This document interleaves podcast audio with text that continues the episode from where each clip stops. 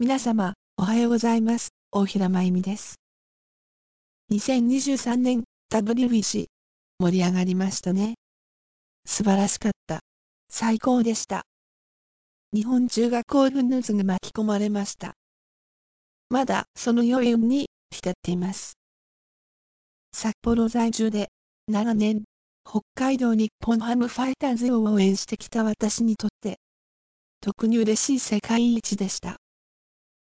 栗山監督はもちろんのこと、大谷選手、ダルビッシュ選手、白井ヘッドコーチ、吉井ピッチングコーチをはじめとする懐かしい皆さんのお顔が本当に嬉しかったです。さて、北海道に栗山町という町があります。人口1万1000人くらいの札幌近郊の町です。栗山監督は名前がご縁で栗山町に引っ越され、栗の木ファームという少年野球場を作られました。隣接しているログハウスには、監督ご自身が長いことかけて収集されたお宝グッズが、所狭しとたくさん展示されています。野球、野球、野球。栗山さんの野球前に圧倒されました。それほどまでに野球に情熱を持っていたのに、メニエル病のために選手人生を諦めざるを得なかった栗山さんの挫折感はそう想像します。よくスポーツの監督とオーケストラの指揮者が比較されますが、優秀な指揮者は必ずしも優れた演奏家ではありません。今回、栗山監督はスポーツの世界でもそのことを証明されたように感じています。さて、栗山町といえば、私にも思い出があります。私が所属していた札幌交響楽団は、ひな祭りコンサートと題して、毎年演奏会を依頼されていました。町の体育館に演奏しに行くのですが、それは完全に手作りのコンサートでした。ビール瓶のケースを重ねて、その上に板を敷いたにわかステージは曲が激しくなってくると揺れて、楽譜を読むのが難しいほどでした。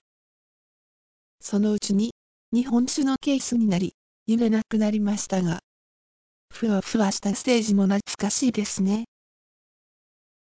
確か、中学校にクラシック音楽を好きな先生がいらして、毎朝かけてもらった様々な名曲を聴いてた同級生たちが実行委員となり、始められた企画と考えました。もう30年以上も続いています。なんて素晴らしいことでしょう。皆さんの情熱と実行力には頭が下がります。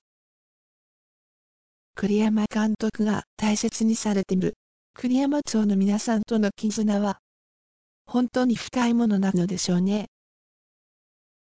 栗山町の皆さんにも心からお祝い申し上げます。栗山監督は、今回の優勝で、大切なことを、たくさん教えてくださいました。人に対する優しさもその一つです。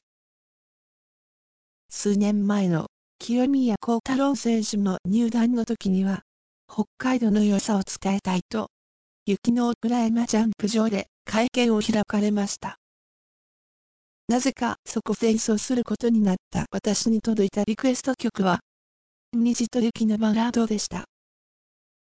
栗山監督の選手たちに対する細かい優しさを垣間見たような気がしました。監督、世界一、本当におめでとうございます。感動、ありがとうございました。私にとっては、ここ数年間、暗い表情だった監督の晴れやかなお顔が何よりも嬉しいです。